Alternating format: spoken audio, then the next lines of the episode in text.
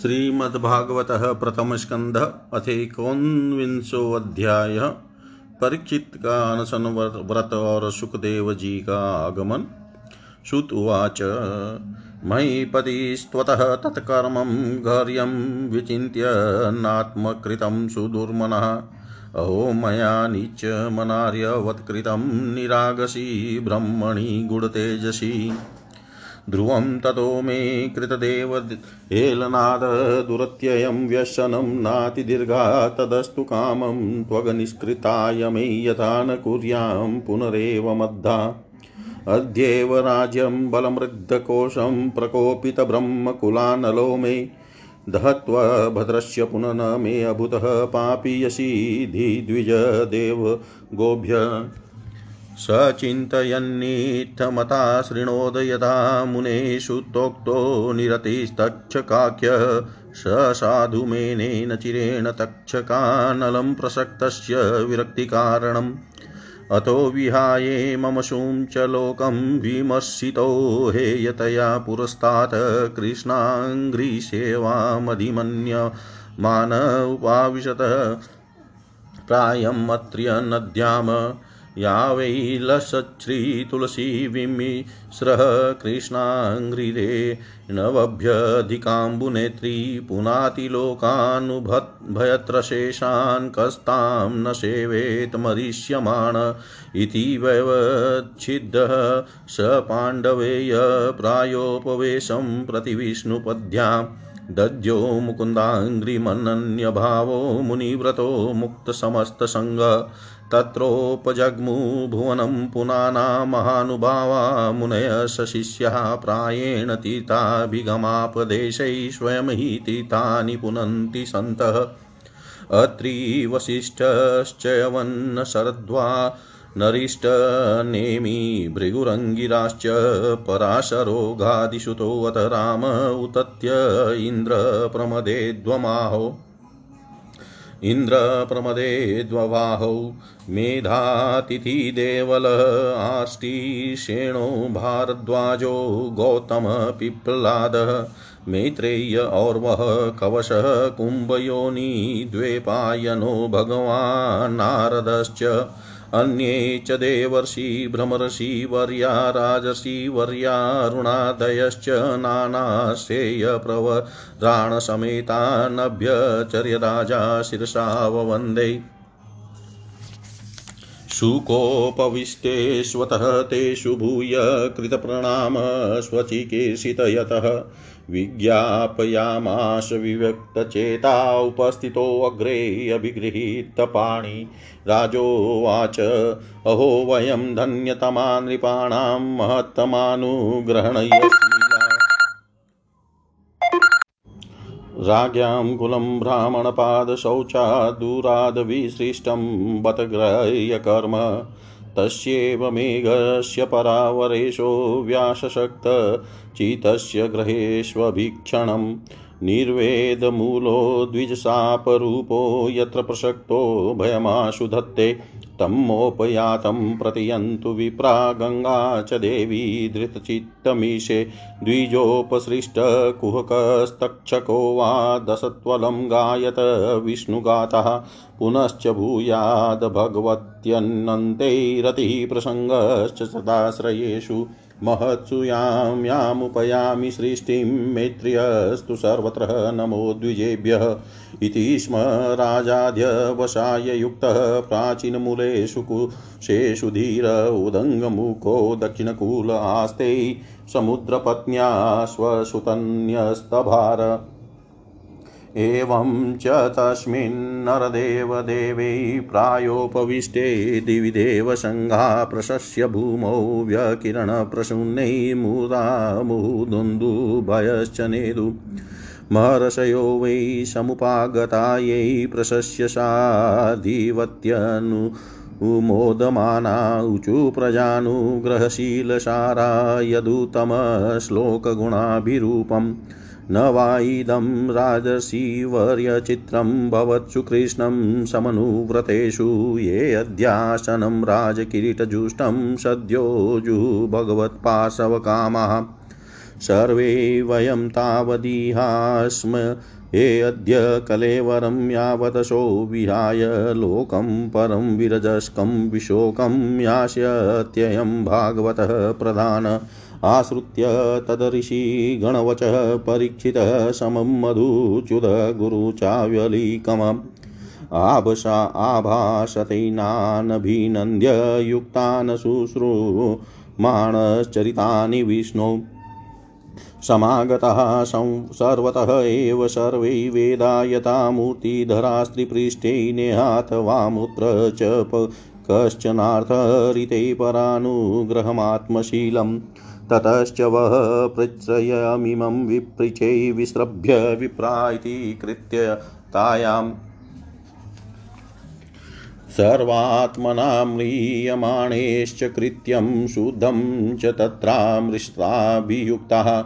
तत्राभवद् भगवान् व्यासपुत्रो यदृच्छया गामट्मानोऽनपेक्षः अलक्षयलिङ्गो निजलाभतुष्टो वृतश्च बालेरवधूत वेशः तं द्वयष्टवर्षं सुकुमारपादकरोरुबायं शकपोलगात्रं चार्वार्यतौ क्षोणशतुल्यकर्णशुभ्रवाननं कम्बुसुजातकण्ठं निगूढजत्रुं पृथुतुङ्गवक्षसमावर्तनाभिं वलिवल्गुदूरं च दिगम्बरं वक्त्रविकीर्णकेशं प्रलम्बबाहुं स्वमरोत्तमाभम् श्यामं सदापिच्य वयोऽङ्गलक्ष्म्या स्त्रीणां मनोज्ञं रुचिरस्मितेन प्रत्युतितास्ते मुनय श्वासनेभ्यस्तलक्षणा ज्ञापि गूढवर्चसम् स विष्णुरातोऽतिथय आगताय तस्मै सर्पया शिरसा अजाहार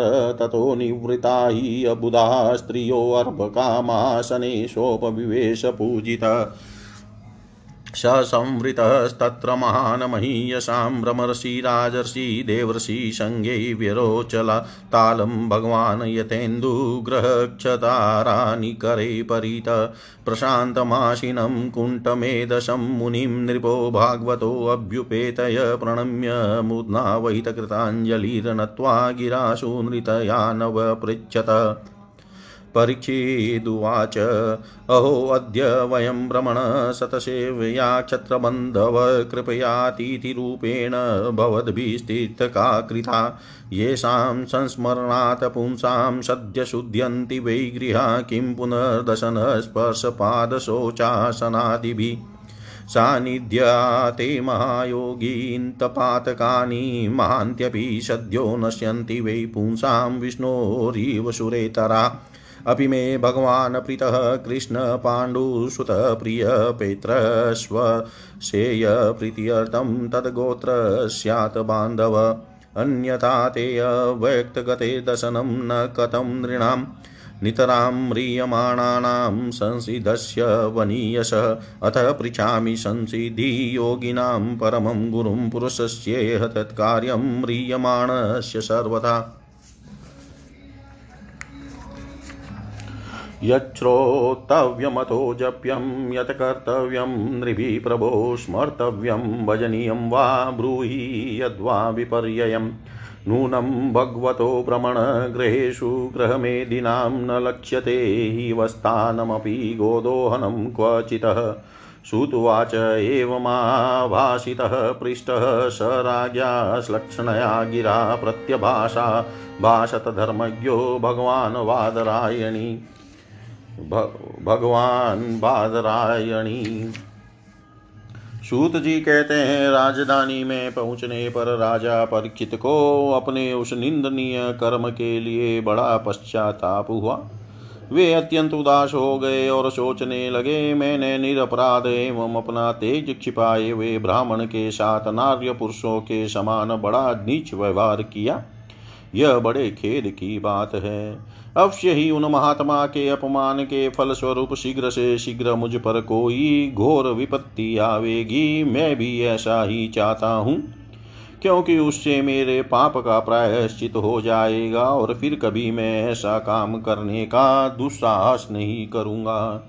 ब्राह्मणों की क्रोधाग्नि आज ही मेरे राज्य सेना और भरे पूरे खजाने को जलाकर खाक कर दे, जिससे फिर भी मुझे, मुझ दुष्ट की ब्राह्मण देवता और गौों के प्रति ऐसी पाप बुद्धि न हो। वे इस प्रकार चिंता कर रही कर ही रहे थे कि उन्हें मालूम हुआ ऋषि कुमार साप से तक्षक मुझे डसेगा। उन्हें वह धतकती हुई आग के समान तक्षक का डसना बहुत भला मासूम हुआ। उन्होंने सोचा कि बहुत दिनों से मैं संसार में आसक्त हो रहा था, अब मुझे शीघ्र वैराग्य होने का कारण प्राप्त हो गया। वे इस लोक और परलोक के भोगों को तथा पहले से ही तुक्ष और त्याज समझते थे। अब उनका स्वरूपतः त्याग करके भगवान श्री कृष्ण के चरण कमलों की सेवा को ही सर्वोपरि मानकर आमरण अनशन व्रत लेकर वे गंगा तट पर बैठ गए। गंगा जी का जल भगवान श्री कृष्ण के चरण कमलों का वह पराग लेकर प्रवाहित होता है, जो श्रीमती तुलसी की गंध से मिश्रित है। यही कारण है कि वह लोकपालों के सहित ऊपर नीचे के समस्त लोकों को पवित्र करती है। कौन ऐसा मरणासन पुरुष होगा जो इनका सेवन न करेगा? इस प्रकार गंगा जी के तट पर आमरण अनशन का निश्चय करके उन्होंने समस्त आशक्तियों का परित्याग कर दिया और वे मुनियों का व्रत स्वीकार करके अनन्य भाव से श्री कृष्ण के चरण कमलों का ध्यान करने लगे। उस समय त्रिलोकी को पवित्र करने वाले बड़े बड़े महानुभाव ऋषि मुनि अपने शिष्यों के साथ वहाँ पधारे। संत जन प्राय तीर्थ यात्रा के बहाने स्वयं उन तीर्थ स्थानों को ही पवित्र करते हैं। उस समय वहाँ पर अत्रि वशिष्ठ च्यवन शरद्वान अरिष्ट नेमी भृगु अंगिरा पराशर विश्वामित्र परशुराम उतथ्य इंद्र प्रमद इद्मवहा मेधातिथि देवल आष्टिशेन भारद्वाज गौतम पिपलाद मैत्रेय और कवश अगस्त्य भगवान व्यास नारद तथा इनके अतिरिक्त और भी कई श्रेष्ठ देवर्षि भ्रमर्षि तथा अरुणादि राजर्षि राजर्षि वर्यों का शुभागमन हुआ। इस प्रकार विभिन्न गोत्रों के मुख्य मुख्य ऋषियों को एकत्र देख कर राजा ने सबका यथा योग्य सत्कार किया और उनके चरणों पर सिर रखकर वंदना की। जब सब लोग आराम से अपने अपने आसनों पर बैठ गए, तब महाराज परीक्षित ने उन्हें फिर से प्रणाम किया और उनके सामने खड़े होकर शुद्ध हृदय से अंजलि बांधकर वे जो कुछ करना चाहते थे उसे सुनाने लगे। राजा परीक्षित ने कहा, हो समस्त राजाओं में हम धन्य हैं, धन्यतम हैं, क्योंकि अपने शील स्वभाव के कारण हम आप महापुरुषों के कृपा पात्र बन गए हैं। राजवंश के लोग प्राय निंदित कर्म करने के कारण ब्राह्मणों के चरण धोवन से दूर पड़ जाते हैं। यह कितने खेद की बात है। मैं भी राजा ही हूँ। निरंतर देह गे में आशक्त रहने के कारण मैं भी पाप रूप ही हो गया हूँ। इसी से स्वयं भगवान ही ब्राह्मण के शाप के रूप में मुझ पर कृपा करने के लिए पधारे हैं। यह साप वैराग्य उत्पन्न करने वाला है, क्योंकि इस प्रकार के साप से संसार युक्त संसार आसक्त पुरुष भयभीत होकर विरक्त हो जाया करते हैं। ब्राह्मणों, अब मैंने अपने चित्त को भगवान के चरणों में समर्पित कर दिया है। आप लोग और माँ गंगा जी शरणागत जानकर मुझ पर अनुग्रह करे। ब्राह्मण कुमार के साप से प्रेरित को ही दूसरा कपट से तक्षक का रूप धरकर मुझे डस ले अथवा स्वयं तक्षक आकर डस ले। इसकी मुझे तनिक भी परवाह नहीं है। आप लोग कृपा करके भगवान की रसमयी लीलाओं का गायन करें। मैं आप ब्राह्मणों के चरणों में प्रणाम करके पुनः यही प्रार्थना करता हूँ कि मुझे कर्मवश चाहे जिस योनि में जन्म लेना पड़े, भगवान श्री कृष्ण के चरणों में मेरा अनुराग हो, उनके चरणाश्रित महात्माओं से विशेष प्रीति हो और जगत के समस्त प्राणियों के प्रति मेरी एक सी मैत्री रहे, ऐसा आप आशीर्वाद दीजिए। महाराज परीक्षित परम घोरते वे ऐसा दृढ़ निश्चय करके गंगा जी के दक्षिण तट पर पूर्वाग्र कुशों के आसन पर उतर मुख होकर बैठ गए। राजकाज का भार तो उन्होंने पहले ही अपने पुत्र जन्मेज जन्मे जय को सौंप दिया था। पृथ्वी के एक छत्र सम्राट परीक्षित जब इस प्रकार आमरण अनशन का निश्चय करके बैठ गए, तब आकाश में स्थित देवता लोग बड़े आनंद से उनकी प्रशंसा करते हुए वहाँ पृथ्वी पर पुष्पों की वर्षा करने लगे तथा उनके नगारे बार बार बजने लगे।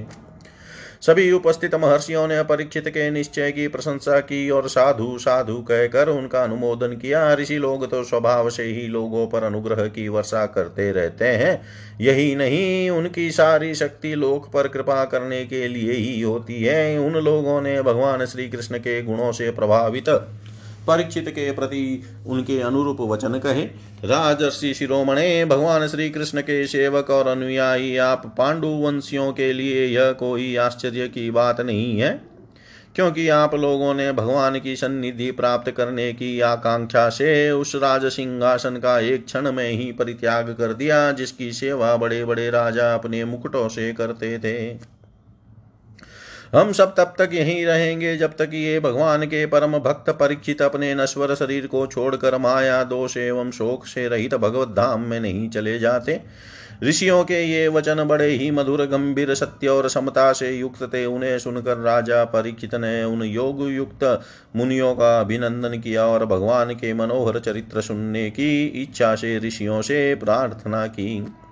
महात्माओं, आप सभी और सब ओर से यहाँ पधारे हैं। आप सत्यलोक में रहने वाले मूर्तिमान वेदों के समान हैं। आप लोगों का दूसरों पर अनुग्रह करने के अतिरिक्त जो आपका सहज स्वभाव ही है, इस लोक या परलोक में और कोई स्वार्थ नहीं है। विप्रवरो, आप लोगों पर पूर्ण विश्वास करके मैं अपने कर्तव्य के संबंध में यह पूछने योग्य प्रश्न करता हूँ। आप सभी विद्वान परस्पर विचार करके बतलाइए। कि सबके लिए सब अवस्थाओं में और विशेष करके थोड़े ही समय में मरने वाले पुरुषों के लिए अंतकरण और शरीर से करने योग्य विशुद्ध कर्म कौन सा है? इस जगह राजा ने ब्राह्मणों से दो प्रश्न किए हैं। पहला प्रश्न यह है कि जीव को सदा सर्वदा क्या करना चाहिए? और दूसरा यह कि जो थोड़े ही समय में मरने वाले हैं, उनका क्या कर्तव्य है? ये दो ही, ये ही दो प्रश्न उन्होंने श्री सुखदेव जी से भी किए, तथा क्रमशः इन्हीं दोनों प्रश्नों का उत्तर द्वितीय स्कंद से लेकर द्वादश पर्यंत श्री सुखदेव जी ने दिया है। उसी समय पृथ्वी पर स्वेच्छा से विचरणे विचरण करते हुए किसी की कोई अपेक्षा न रखने वाले व्यास नंदन भगवान श्री सुखदेव जी महाराज वहाँ प्रकट हो गए। वे वर्ण अथवा आश्रम के बाह्य चिन्हों से रहित एवं आत्मानुभूति से मैं संतुष्ट थे। बच्चों और स्त्रियों ने उन्हें घेर रखा था, उनका वेश अवधूत का था। सोलह वर्ष की अवस्था थी। चरण हाथ जंगा भुजाएँ कंधे कपोल और अन्य सब अंग अत्यंत सुकुमार थे।